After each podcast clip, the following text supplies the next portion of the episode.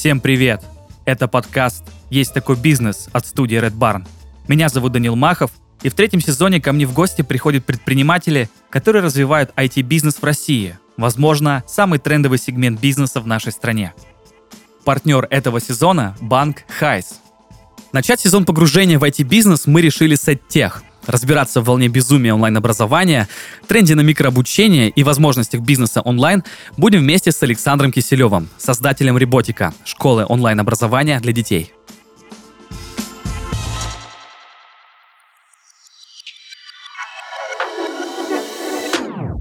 Александр, добрый день. Добрый день. Я предлагаю просто сразу с двух ног э, залетать в нашу тему теха.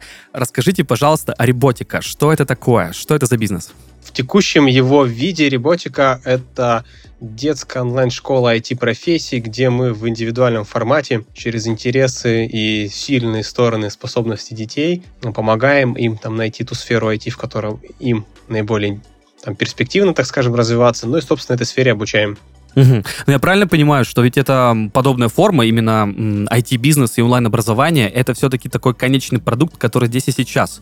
А раньше было все-таки немножко офлайн образование. Можете об этом подробнее рассказать? Да, все верно. Вообще Реботика как бренд, как имя появилась первый раз там, в 2017 году. Угу. Было это кружок дополнительного образования в одной из московских школ, где в офлайне дети изучали робототехнику, вот. Если конкретно, то там моделирование, программирование, схемотехнику, вот, и через процесс погружения в то, что такое робототехника, как-то понимали, какая из областей будет интересна. Начинали мы действительно с офлайна, вот, но потом был хороший тернистый путь, который как-то трансформировался, вот, и в текущую стадию. Да, но вот про этот тернистый путь мне интересно поговорить. Почему все-таки решили переходить на какой-то онлайн-формат? Это что было за идея? Это была сразу какая-то бизнес-стратегия, было понятно, что на этом можно заработать. В этом я лично считаю, что ничего плохого. Или, может быть, просто показалось, что онлайн-образование, ну, как-то более перспективно и вроде бы, может быть, даже более удобно для детей. Почему решили идти все-таки, ну, вот по этой стратегии, по стратегии онлайна? Нет, там все проще на самом деле было. Наверное, как вообще появился офлайн, вот, и как менялась модель мышления моя. Изначально мне важно было, когда я там закончил университет, это была Бауманка, как раз-таки 17-й год, специальность, в которой обучался, это робототехника, совершенно не мое. Вот. Мне было интересно поделиться своим опытом с подростками, чтобы они через какой-то элемент обучения, погружения в профессию, делали более осознанный выбор вуза и не, там не допустили ту ошибку, которую в свое время сделал я. Самый простой был элемент это донести, устроившись педагогом образования в школу. У меня были там друзья, которые имели хорошие контакты с директором, устроили мне встречу, вот, и где я там сделал короткий пич и, собственно, открыл кружок. Соответственно, это послужило мотивом. Дальше мы развивались как офлайн такой центр в рамках одной школы, добавляли несколько программ, дизайн и блогинг, и все, что связано да, там, сверху с IT. Дальше увеличили количество центров, вот, а потом внезапно случился ковид, вот, и нам просто за неделю сказали, ребята, вы больше не можете вести кружки в школах, угу. вот, потому ну, что, понятно, да, да, вы взаимодействуете с нами там по договору там, гражданского правового характера, посещать заведения могут только сотрудники, ну, то есть те, кто по трудовым договорам взаимодействует. Вот, какой вот нас просто в неделю закрыли, и мы были вынуждены что-то делать. У нас больше там сотни родителей, сотни учеников, которым можно что-то преподавать в онлайне. Вот, это был самый очевидный выход из этой ситуации, и мы просто вот в рамках месяца все перестраивали. Вот, поэтому а, никакой тут стратегии не было, да, это такое тактическое реагирование на то, что нас просто закрыли. Вот. Не, ну это круто. Так часто бывает, что случается какое-то непредвиденное непредвиденные обстоятельства, черный лебедь так называемый, и в итоге бизнес просто меняется на 180 градусов. Да, я тоже с этим согласен вообще. Такой на ранних стадиях, мне кажется, хороший путь. При этом базово, да, заходя в проект, важно же понимать, какой рынок, насколько он большой. Вот, ну, угу. и дальше там собирать там сильную команду, прокачивать свои там менеджерские скиллы. Вот, тогда все, в принципе, окей. Умение адаптироваться к внешним изменениям, быстро угу. на них реагировать, вот, кажется, это действительно в пользу. Да, я вот как раз про рынок и хотел спросить, потому что есть, наверное, две стороны. Не знаю, противоречат они друг другу или нет. С одной стороны, именно подростковое и детское образование, оно, наверное, самое быстро растущее у нас в стране 100%. Ну, я имею в виду в плане онлайн-образования.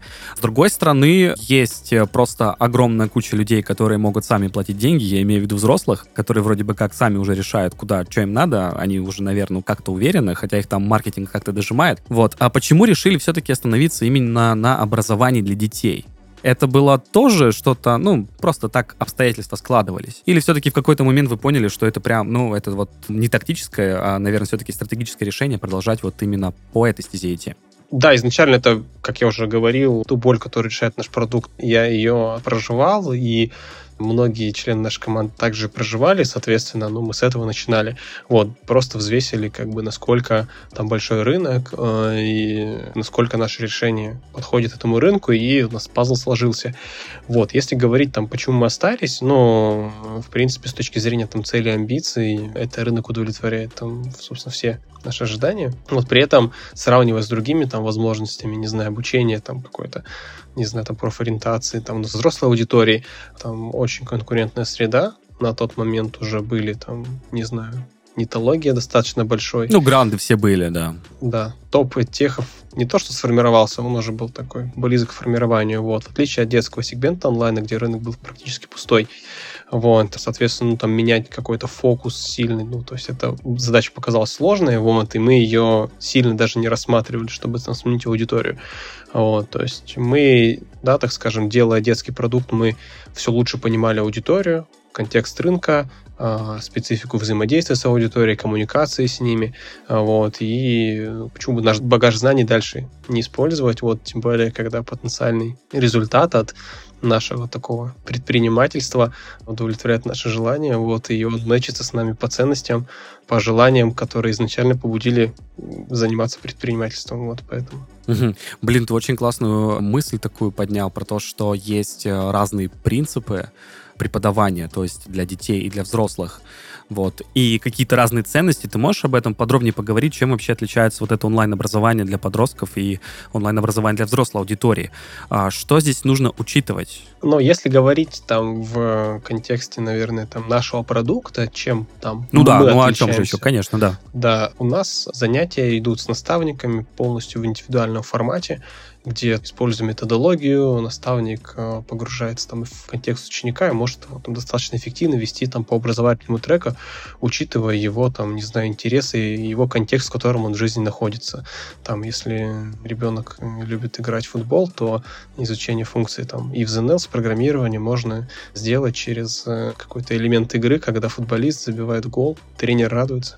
Mm-hmm. Вот. И, соответственно, такой подход, он позволяет ребенку постоянно, так скажем, поддерживать мотивацию к обучению. Вот. Ну и при этом мы там точечно закрываем какие-то болячки, э, сложности внутри, там, с которыми сталкивается ребенок, там, проходя по продукту образовательному, то есть то, где мы можем делать там акцент на какую-то там сложную функцию, где у ребенка что-то не получается, мы ему помогаем разобраться. Вот. Если говорить про взрослый сегмент, да, то есть там мотивация, как правило, это сменить работу, трудоустроиться, это по большей части. Да, не у каждого абсолютно, но, там, да, скажем, достаточно значимая часть. Вот, и в рамках нее там записанный видеоконтент и проверка домашних заданий достаточно в хорошей мере себя показывают, вот, судя там по темпам развития и объемам рынка.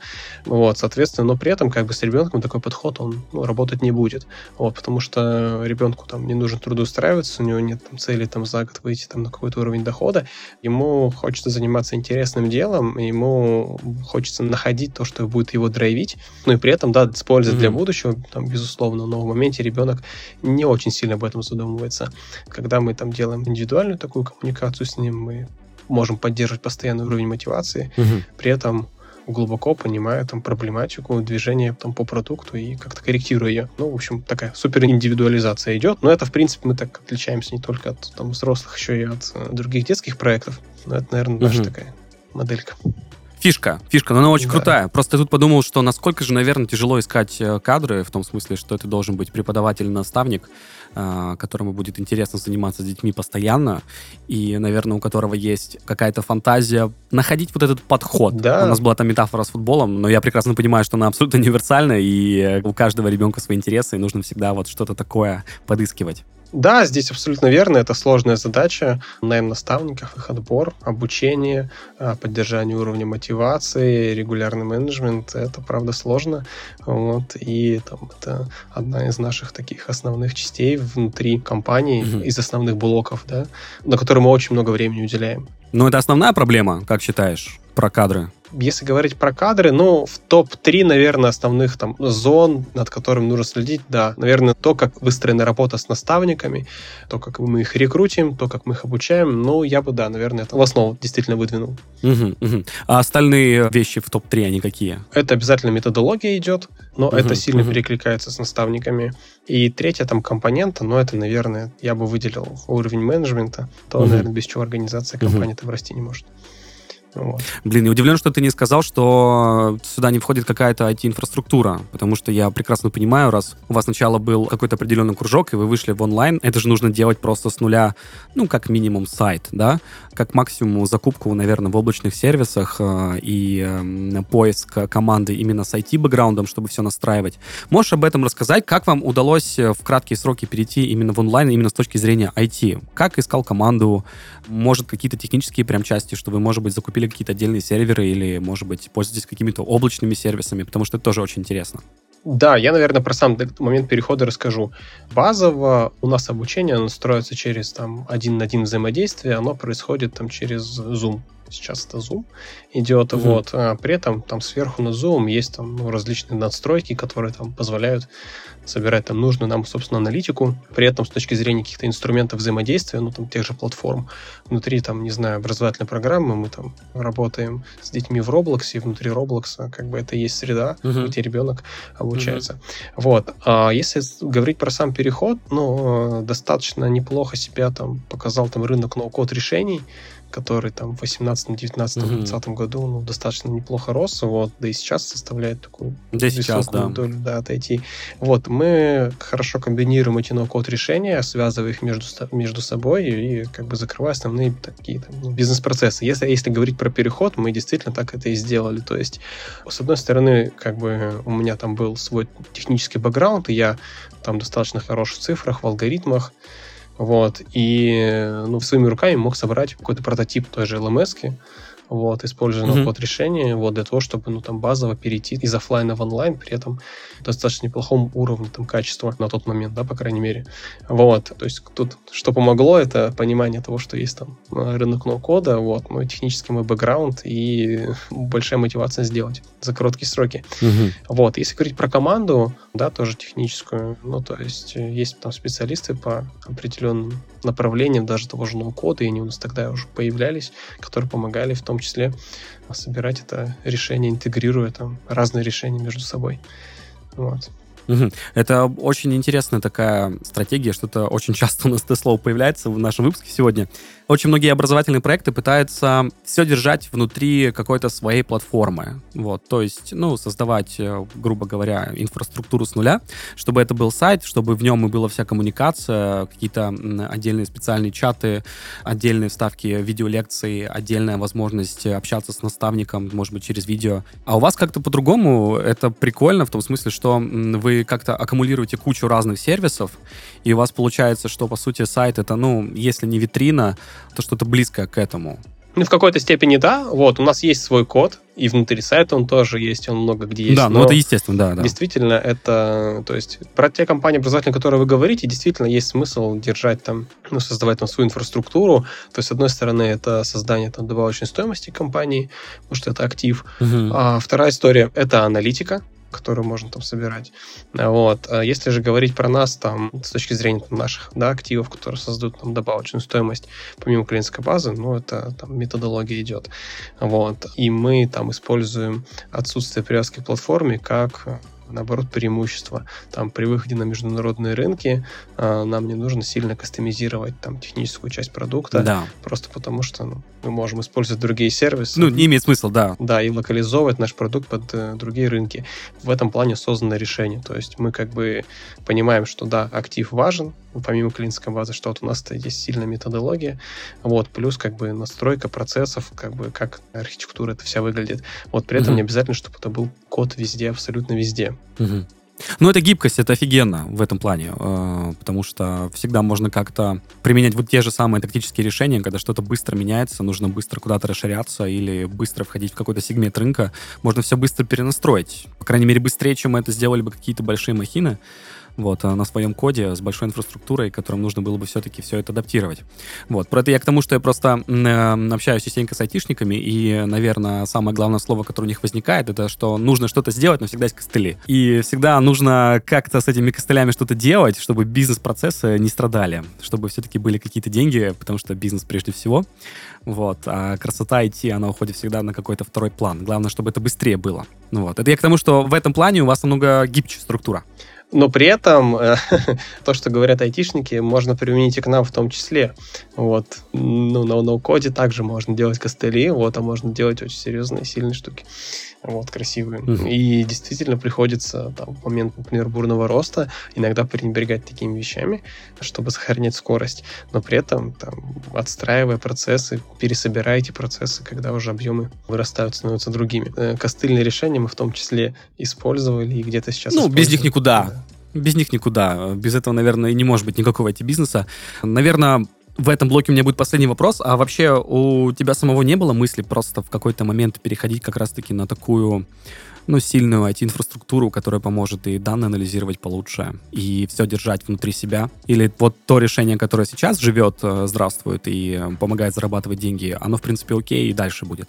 Ну, какое-то время оно действительно окей дальше будет. Вот, дальше зависит от объема нагрузки, которая будет на это решение. То есть, там, в момент, когда там количество активных учеников достигнет там порядка 20 тысяч, э, у нас там ну, начнутся там видоизменения. Mm-hmm. То есть то, как сейчас, это не то, как будет там через 3-5 лет, безусловно, это все изменится, вот, но мы опять же исходим из э, истории там узких мест. Вот пока что это не является узким местом, uh-huh, но при uh-huh. увеличении объема какие-то блоки будут действительно там, узкими, и мы, соответственно, будем их пересобирать. Вот в какой-то момент нужно будет много что пересобирать, наверное, да, на уровне архитектуры. Uh-huh. Очень круто, что есть прям точная цифра, все как любят продукт-менеджеры. Конкретная цифра 20 тысяч активных пользователей, все, надо менять. Если ну, к этой порядок, цифре будет приближаться, да. уже нужно будет думать. Да, на опережение. Это круто.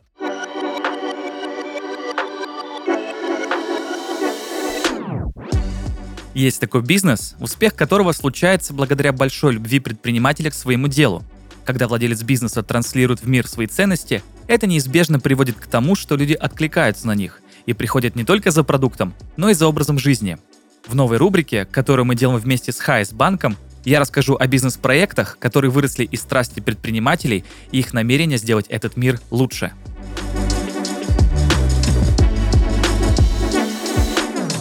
Возможно, никто не любил кофе так страстно, как Херберт Хайман, основатель компании The Coffee Bean and Tea Leaf. Посещая заведение Лос-Анджелеса, он постоянно возвращался к мысли, что в городе не хватает хорошего кофе и вкусного чая. Чтобы развить чайно-кофейную культуру, в 1963 году он открыл свой первый магазин, в котором можно было купить качественные напитки и насладиться атмосферой уюта. Хайман всегда верил, что качественные ингредиенты – это основа великолепного вкуса, а подача – залог удовольствия посетителей – на сегодняшний день бренд владеет более тысячи магазинов в 30 странах мира. История Херберта Хаймана показывает, что строить бизнес на большой любви и уважении к своему продукту – это залог успеха. А вот с большим уважением к амбициям предпринимателей относится партнер нашего подкаста – Хайс Банк. Хайс – это технологичный банк с консервативными ценностями, в центре которых – человек. Здесь предпринимателей не учат зарабатывать и тратить деньги, а дают возможность сделать осознанный выбор – Именно поэтому в Хайсе нет ничего лишнего, в фокусе только то, что полезно клиентам. Никакой рекламы, дополнительных услуг, ботов и манипуляций. Каждый сервис — это проверенная, работающая механика, простой и понятный интерфейс. Создатели банка помнят, что время клиента — это потенциально заработанные им деньги, поэтому для скорости взаимодействия Хайс объединил счета ИП и дебетовую карту физлица в одном приложении. Всего по одному свайпу внутри приложения Хайса можно переключиться между ними и быстро перевести деньги. Свои отношения с клиентами Хай строит на доверии. Банк избавляет предпринимателей от бюрократических проволочек, оперативно предупреждает о блокировках и всегда честен и прозрачен в вопросах комиссий, тарифов и документов.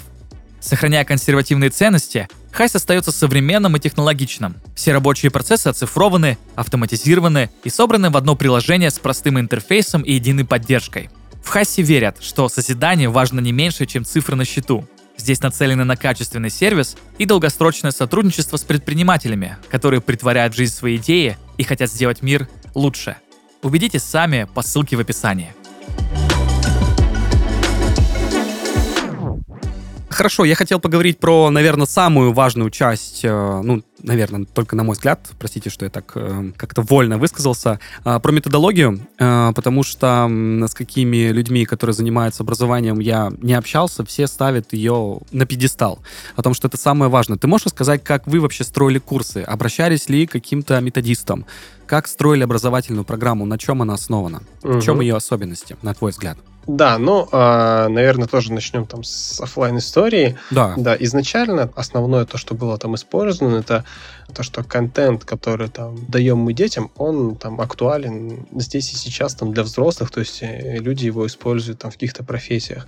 Там, не знаю, если это язык программирования, то есть помню один из языков, с которых мы начинали даже, да, как ни странно, это был язык C-Sharp, да, кажется, тогда. Угу. Вот, и мы Нестандартный там... выбор вообще. Да, но мы там электронику делали, то есть у нас были mm. там, платы, и мы, собственно, кодили там микросхемки, там что-то на уровне C-Sharp, если я не ошибаюсь, было. Вот, и этот язык, ну, достаточно там актуален был, то есть не так, как Python сейчас, вот, но, тем не менее, применимость программ там в реальном, что называется, времени. Это первая история. Вторая история — это практика применимость. Э, теоретические знания хорошо, но как бы периодически их нужно засовывать в практику, в какие-то кейсы.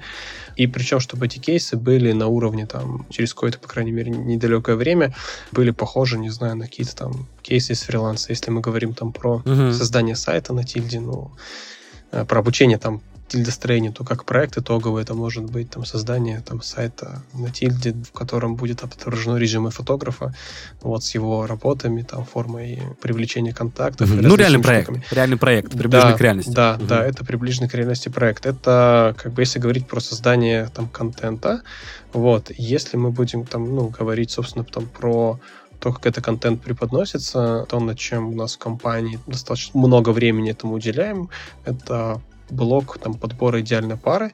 Есть разные там типы личности, как у ребенка, так и у наставников, и не каждый с каждым может эффективно взаимодействовать там и на уровне результатов, и там на эмоциональном уровне.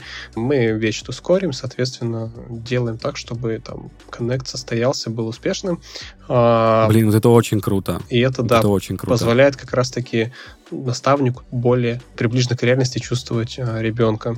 Вот, а есть работа, там ведется с нейро, там, отличными личностями, не знаю, там, с синдромом дефицита внимания гиперактивности. Это тоже определенный там тип взаимодействия с детьми, вот, который также нашими наставниками используются. Вот, у них есть инструменты скоринга угу. детей на разных там да, этих этапах. Вот, и то, как дальше там, можно адаптировать образовательный контент, ну, именно формат донесения его с учетом вот таких особенностей, из таких вещей. Да, все было не сразу, вот, и если говорить про там, то, как команда, где у нас росла, то есть если изначально там с офлайн истории я так как сам обучался там робототехнике, мне, ну, в принципе, достаточно приближен к рынку был. Команда, которая была со мной, помогала разрабатывать методики они практикующие робототехники, которые работали в хороших известных, наверное, компаниях, вот, и помогали составлением материала. Вот. При этом с точки зрения донесения на тот момент делали как чувствовали. Не было, mm. то есть, вот этих методологических тонкостей, про которые я сейчас говорил.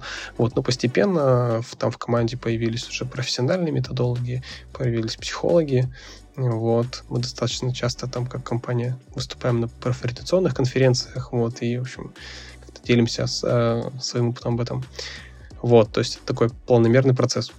Блин, это очень круто в том смысле, что как это тоже у продуктов, что лучше сначала запустить, прежде чем до перфекционизма доводить. Вот, у вас примерно такая же история. Вы запустили то, что вам казалось правильным, и потом уже, когда возникали какие-то возможности, просто допиливали то, что делали с самого начала. Мне кажется, это офигенно.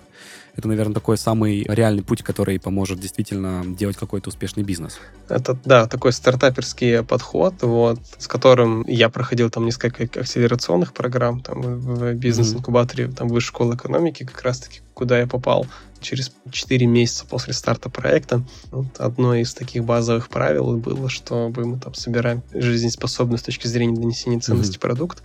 Вот, да, и, продотип.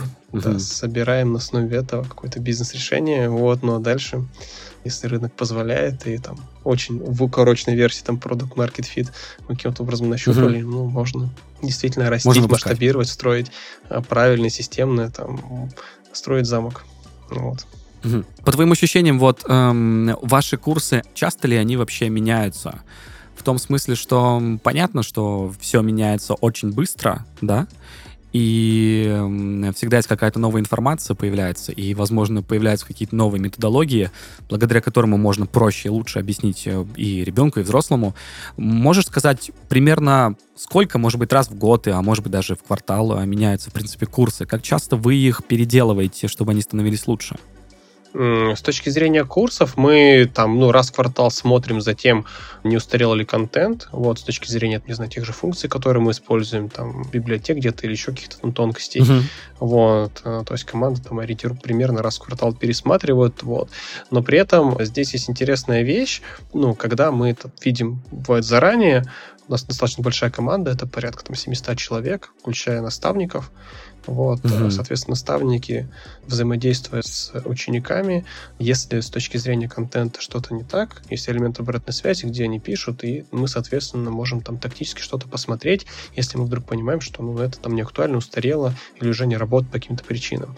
Вот, угу. соответственно, здесь вот такой э, сделал механизм обратной связи, от э, членов команды, которые напрямую взаимодействуют с клиентами, ну и что позволяет быстро, если что, адаптироваться. Вот. Если говорить про методологию, ну это непрерывный цикл улучшения, тюнинга, фундаментального изменения мы не делали. Фундаментальные изменения там подразумевают уход от подхода, нашего. Мы верим в то, что в том формате, в котором мы сейчас там взаимодействуем с учениками, это самый эффективный с точки зрения там образовательного результата формат, ну, вектор, да, то есть мы не в идеальном формате сейчас, нам есть над чем стремиться, и мы работаем над этим. Вот, ну, но... идеалов не бывает, поэтому о нем даже говорить не стоит. Да.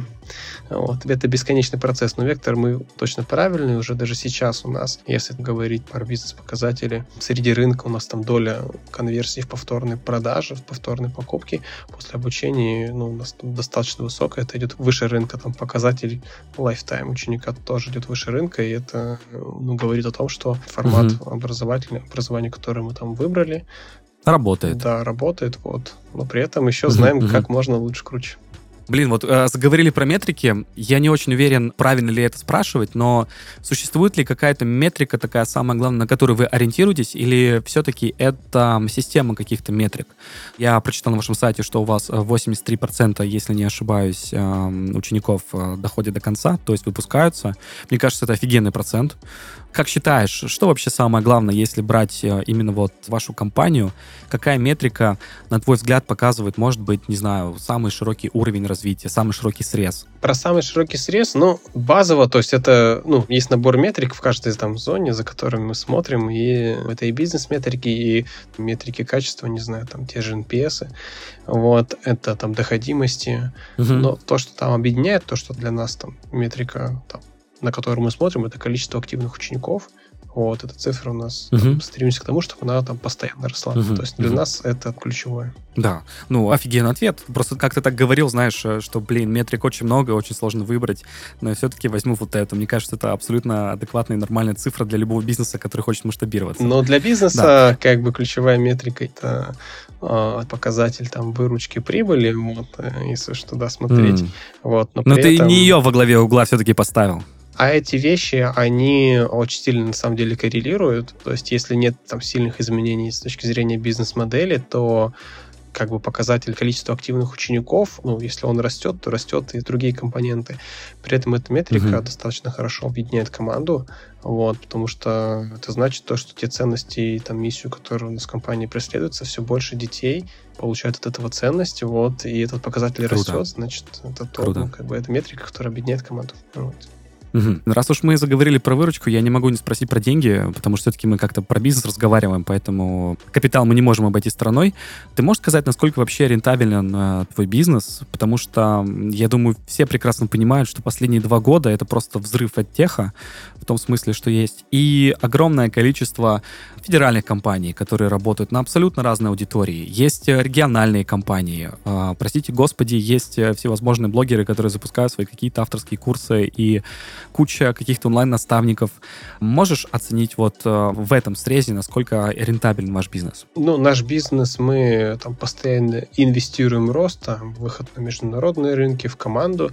Если говорить про сходимость экономики, да, он сходится. Если говорить про рентабельность, э, ну, у нас она, так скажем, положительно идет, но при этом мы реинвестируем в рост. То есть динамика есть, то есть сам проект, у нас есть э, ранний инвестор, который присоединился к нам на моменте, когда мы увеличивали количество наших офлайн школ. Угу. При этом э, это была там пресид инвестиция на тот момент. Вот. Ну и когда мы перешли в онлайн, то есть мы инвестиции не привлекали и развивались за счет ну, с одной стороны, там, клиентской аудитории, которая сформировалась с офлайна, вот, ну, и там, с другой стороны, за счет там, каких-то внутренних компетенций команды, ну, в общем, через реинвестирование, uh-huh, uh-huh. часть небольших своих денег, в общем, ну, без привлечения венчурного капитала.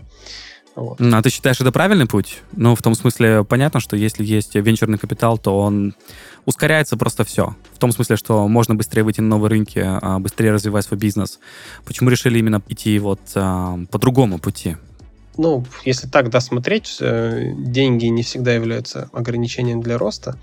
Вот. Иногда выступает ограничением для роста там команда, а, уровень менеджмента. Вот, mm-hmm. это, соответственно, те ограничения, которые не всегда ну, деньгами там расшиваются. Ну, вот. да, сто процентов. Компетенции. Соответственно, а почему у нас, наверное, так получилось? Ну, то есть мы сделали пресид раунд, когда были в офлайне, мы там росли, развивались. Вот до сида раунда там ну, нужно было еще там бежать, uh-huh. а, но случился ковид, но у нас нам нужно было там переходить на элемент ну, там, онлайна.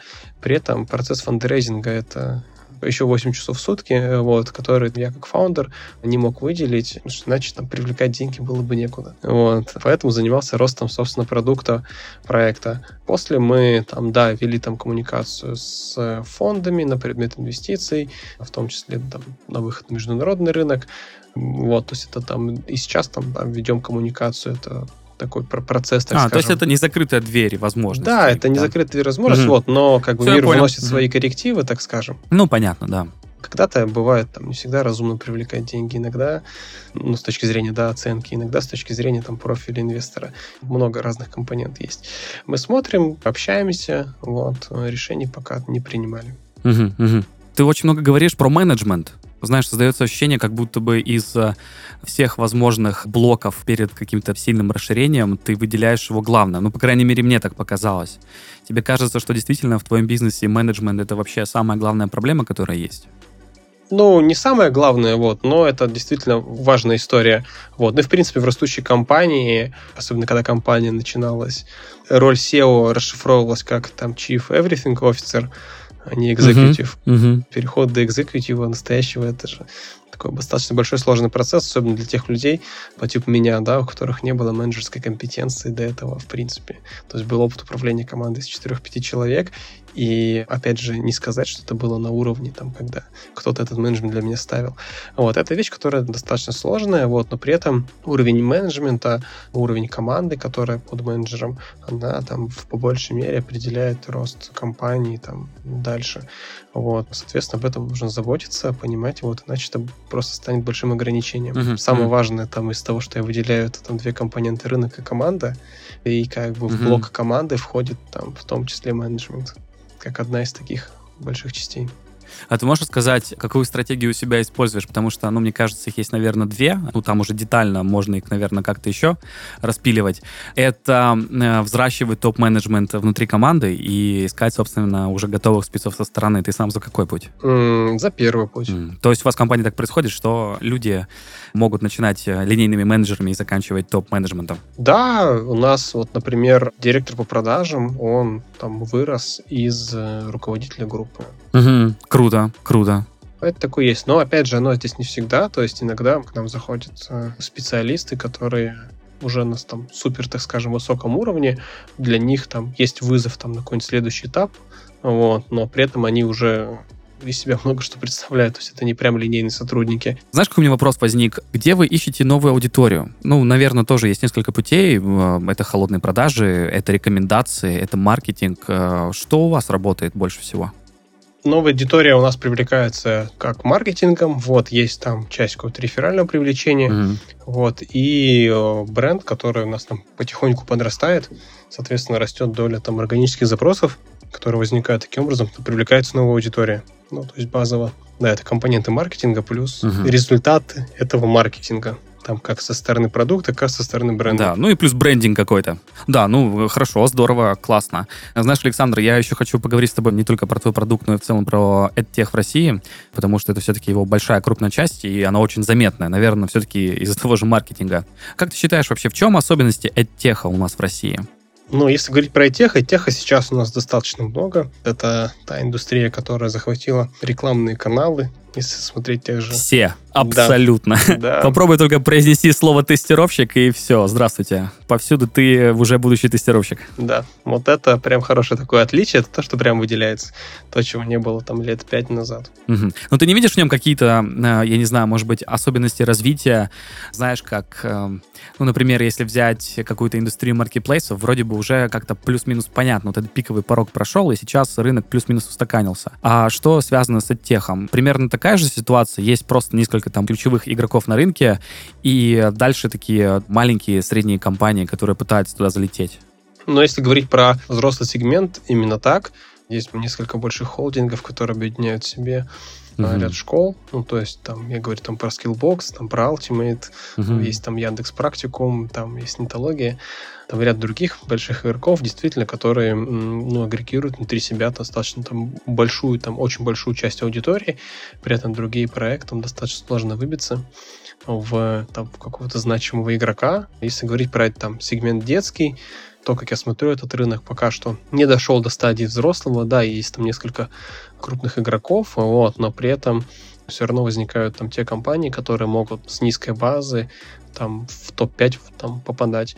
Ну, это, наверное, Ого. такой наш кейс, который, ну, мы за два года с точки зрения там показателей месячной выручки вырос больше, чем в 50 раз, вот, и там сейчас входим в, если говорить про сегмент онлайна, там мы в топ-3, там первом-втором месте боремся со SkySmart по уровню выручки с точки зрения угу. Угу. Именно когда говорим про формат онлайн-преподавания. Вот, если говорить, в принципе, про рынок, в том числе детских офлайн, там IT, то мы там на четвертом месте и супер вообще супер результаты. большой рост показали вот. Но это подтверждает то что на рынке на тот момент были возможности хотя на тот момент. Так сказал как будто сейчас уже все бесполезно ребята. До свидания. А я думаю что сейчас тоже можно вот еще не все потеряно вот. ну хорошо. Знаешь я еще хотел поговорить тут мы немножко рекламу затронули. Тебе не кажется что все онлайн образование в России как будто бы опять же это там исключительно мое субъективное мнение очень сильно подвержено вот именно медиа и маркетингу. Потому что я вот замечаю какие-то такие переходы, когда, ну, все начинают вдруг говорить, например, об искусственном интеллекте, появляется куча абсолютно ресурсов, которые позволяют, там, не знаю, задавать вопросы, например, искусственному интеллекту. Или в какой-то момент э, из всех уголков говорили про Data Science, и уже там через пару месяцев все стали обучать дата-сайентистов. Вот. Или все заговорили про IT, все начали обучать IT. Как тебе кажется, вот в этом бизнесе медиа и э, маркетинг, он действительно как-то превалирует? Или все-таки здесь обратная сторона, э, что, знаешь, э, можно делать просто свой какой-то продукт, независимо от того, что говорят вокруг, и он может стрельнуть? Если говорить про варианты, которые ты сказал, это идет первый вариант. Вот при этом вариант второй, где можно делать свой продукт, делать его классным, и он выстрелит, такие кейсы тоже есть. Вот. Но при этом как бы ориентация ну, как бы на рынок, на запрос пользователей, это ну, как бы в основе сейчас mm-hmm. лежит. При этом там разные компании есть, есть некоторые маркетинг-дривен компании, есть те, кто от продукта идут, вот, ну и при этом тоже имеют достаточно там, высокие показатели по выручке. Если продукты, которые там делали достаточно долго продукты, внезапно у них там начался резкий такой-то экстренный рост, есть такие, ну, можно, допустим, да, про тот же сегмент там онлайн-обучения, то есть когда были онлайн-школы, которые до ковида развивались там по одной цепочке. Вот, как только случился ковид, кривая приобрела другую наклонность, то есть uh-huh, достаточно uh-huh. много таких кейсов. Вот, когда рыночные изменения вдруг родила рынок, и те компании, у которых на момент этого изменения уже было решение, э, они сделали очень хороший рост. Вот это не наш кейс, но как бы кейс многих uh-huh. этих компаний.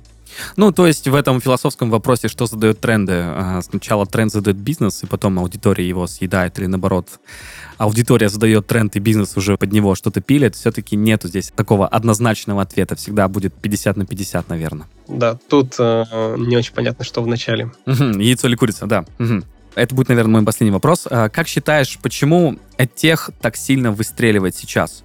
Я понимаю, что тут это, наверное, очень системный вопрос, и здесь можно говорить, ну вот, об абсолютно разных причинах. Мы уже как-то обсудили, что все-таки ковид, наверное, как-то на это повлиял и, наверное, в принципе, цифровизация. Может быть, тебе кажется, что еще какие-то причины влияют на то, что вот все больше людей в нашей стране залетают просто в онлайн-образование? Люди идут в онлайн-образование, как видят, что для них это может быть инструментом, с помощью которого они могут как-то улучшить свою жизнь. Вот. А при этом есть там кейсы студентов, у которых это получается. Вот. И есть э, очень много рекламы, которая про это говорит. И как бы люди хотят изменений. Многие хотят работать удаленно, иметь достаточно хороший там доход, вот, и там действительно лучшее качество жизни. Онлайн образование как э, такая важная компонента, которая может это сделать. Вот, поэтому люди сюда и идут. Случился ковид, вот, там случился там 22 год, угу. когда там работать удаленно, ну, стало достаточно перспективно. Угу. Ну хорошо, что же на этой оптимистичной ноте я предлагаю заканчивать наш подкаст. Александр, во-первых, огромное спасибо, что уделил нам время и пришел к нам. Большое спасибо за то, что погрузил в работу своей компании. Это офигенно. И отдельное спасибо за то, что все так просто и понятно. Как будто бы, знаешь, у тебя там где-то рядом сидит методист и подсказывает, как нужно объяснять про то, что у тебя в компании происходит. Очень круто. Спасибо большое, что пришел к нам. Супер, спасибо большое за интересную беседу.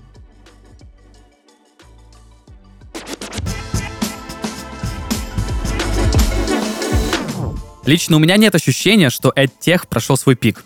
Ускорение жизни, тренды на карьерные переходы и просто наличие огромного выбора карьерных треков – все это только подстегивает индустрию. Посмотрим, что будет дальше. Ну, лет так через 10. Это был подкаст «Есть такой бизнес». Ставьте лайки на всех платформах, комментируйте и делитесь с друзьями. Всем пока!